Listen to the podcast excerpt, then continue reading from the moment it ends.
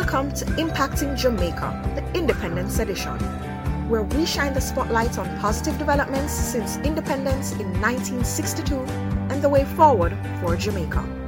We also highlight positive happenings, activities, projects, and investments at every level, across every sector, to inspire, motivate, and excite people everywhere. Impacting Jamaica, the Independence Edition, is sponsored by Kingston Wharves, the Passport Immigration and Citizenship Agency, the Tax Administration of Jamaica, Grace Kennedy, the Sagicor Foundation, Carib Cement, the Port Authority of Jamaica, and JN Bank. I am Byron Buckley and welcome to Impacting Jamaica. In this episode, we will talk about issues relating to Jamaica's independence. I'm with Gordon Swaby, an internet entrepreneur and he is the CEO and co founder of EduFocal Limited, an e learning platform preparing students for the primary exit profile examination in Jamaica. Welcome to the program, Gordon. Thank you for having me, Byron. I want to start by asking you, in your opinion, what is the most significant achievement or development by Jamaica since independence, and, and, and why do you think that these particular uh, factors are the most important?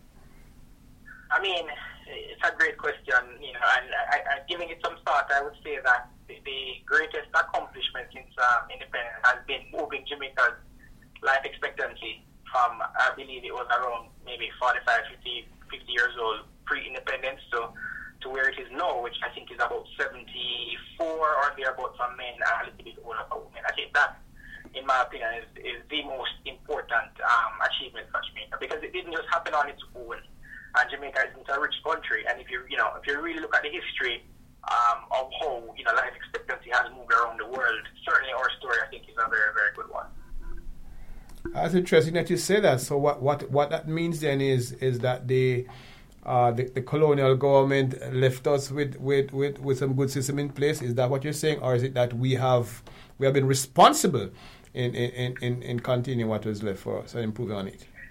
No, I think that a lot of the movement would have happened after um, you know after independence. So I would believe that you know it would be Jamaicans doing good for Jamaica in terms of our leaders. The Jamaican leaders um, you know, making a deliberate effort to move Jamaicans into a healthier way of life in terms of hygiene and so on and so forth. Because that is something I believe to this day that Jamaicans take seriously. You know, obviously there were other factors, but for the most part, I believe that um, I can credit the Jamaican or Jamaican leadership for.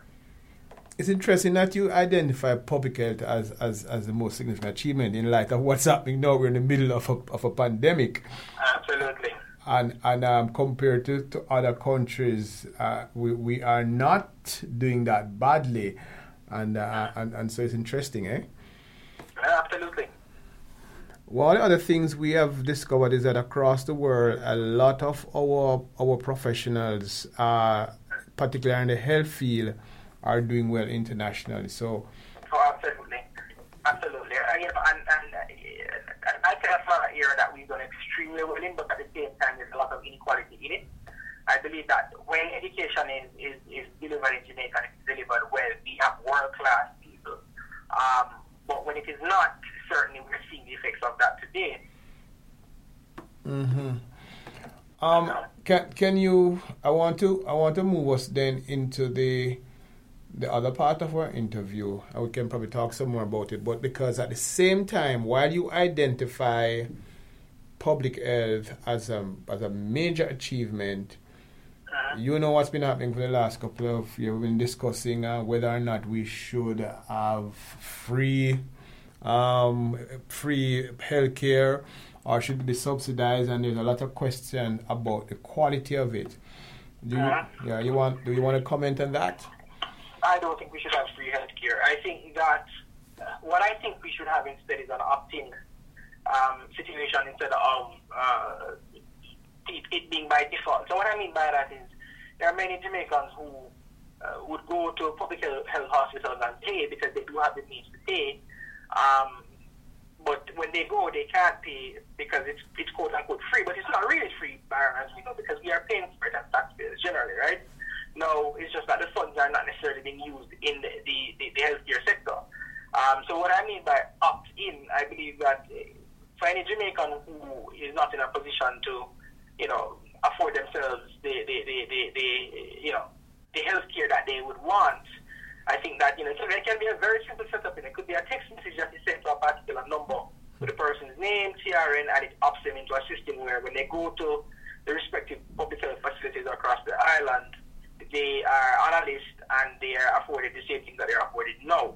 Um, but with some funds coming into the system, if it is not by default um, certainly, you know, I think we'd be in a better place. Because if it is free and it is not great, not because we don't have great doctors, but simply because the doctors are overwhelmed and they don't have the resources to do their jobs properly, then certainly, you know, it, it is kind of null and void having it quote unquote free if, you know, if there is not much to offer, um, you know, in that particular scenario. Yeah, I think it makes sense that you have identified our public health system, the, the strength of it, because without our good health, you know, our human resource, human capital can't exactly. make can't make the other achievements in other areas. So, so it is. Absolutely. Absolutely. I mean, it's the sheer fact that our people are living longer. We have benefited from that. Because if you don't have the people, then I mean, you know, that was what's the point? You know, it is centered around human beings. So, you know, it is a big accomplishment. I do think that's something that a lot of people take for granted, you know. Life expectancy, uh, uh, not a long time ago, was easily 40, 45 years old, maybe 50 years old at most, right? So certainly, we, you know, we have Jamaicans, by general, um, just generally human beings are living longer. But for a country that is not wealthy, I think that we've done extremely well. And now, a word from our sponsors. The land, the people the culture. We are a proud nation, and everything we own is carried with pride. Whether returning from a trip or doing your daily business here at home, use your passport. It is your Jamaican right. Get yours and carry it with pride. Welcome back. Okay. All right, let's turn then to uh, what do you think is perhaps the most disappointing feature of Jamaican life since independence? Education. And the challenge, I, I, again, you know, and as I've mentioned earlier, that when it works, it works, right? But when it doesn't work, it doesn't work well at all. Um, I would prefer, not prefer, I would, I know, I'm envisioning a system in Jamaica where human resources, and by human resources I mean the teacher um, or teachers, um, can scale their ability to educate our nation's children. And I think that uh, that cannot be accomplished without technology. Um, ultimately, I believe that the knowledge transfer Byron is more important than the physical infrastructure. You can build the nicest school on earth, you know, solar,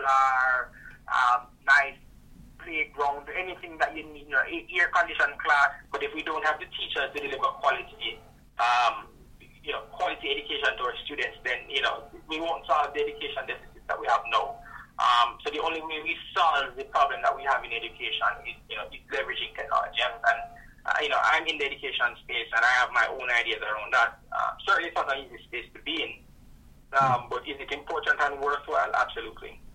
So, so how, how do we address that then? If I'm hearing you right, you're saying that um, the if you're not saying it, I'm going to articulate it for you. You're saying that the the, the, the technology um, level of our of our of our of the of the teachers in the system um, needs to be enhanced because it would it would impact uh, um, better delivery of education. Is that what you're saying? No. All right. So let me dig what I'm saying is that you can't look at it as technology in isolation and say, oh, just throw technology is a problem that you solve it. No. What I'm saying is that if you have a great teacher, that great, we will not produce, we will not produce enough teachers, or we will not produce great teachers enough in, in the period that we want ah, to reach all the children we want to reach without technology. So what I mean by that is a teacher that is in, a Jamaican teacher that is in the States, the USA, yes. should not be hindered in any way from delivering lessons to students in Jamaica, right? Now, does that mean, or she just, you know, he or she will just jump on Zoom and is delivering classes? No, it, it has to be done in a structured way. It has to be done in a cohesive and seamless way. Um, and I mean, that's exactly what we have been doing, you know, over the last couple of months at EduFocal. Now, have we cracked the code 100%? Absolutely not.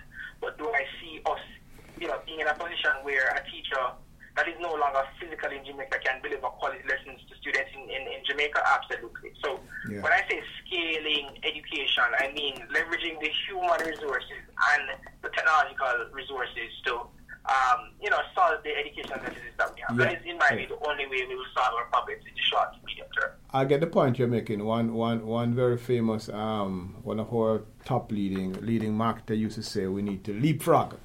So, Absolutely. So, so you're saying that um, with technology, we can actually expand the the talent and use of even some of our our our, our better teachers are the master. In fact, for a long time there's been a discussion about master teachers. Mm-hmm. The fact they can use one good teacher in one classroom somewhere through technology to impact others. And Absolutely. we have taught that to death. I'm not certain if we have really put it into action.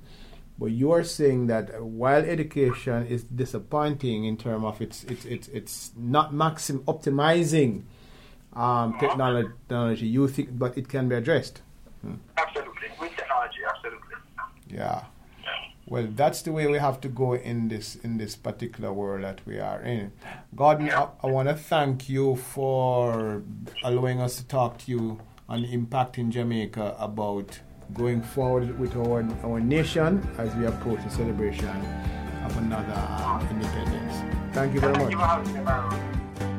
You have just come to the end of another episode of Impacting Jamaica, the Independence Edition. Do join us again for another in the series on SoundCloud, Google Podcast, Spotify, Audible, Podcast Addict, or on Stitcher. Impacting Jamaica, the Independence Edition, is sponsored by Kingston Wharves the Passport Immigration and Citizenship Agency, the Tax Administration of Jamaica, Grace Kennedy, the Sagicor Foundation, Carib Cement, the Port Authority of Jamaica, and the JN Bank. You can also visit us at impactingjamaica.com and at jamaica-gleaner.com dot com.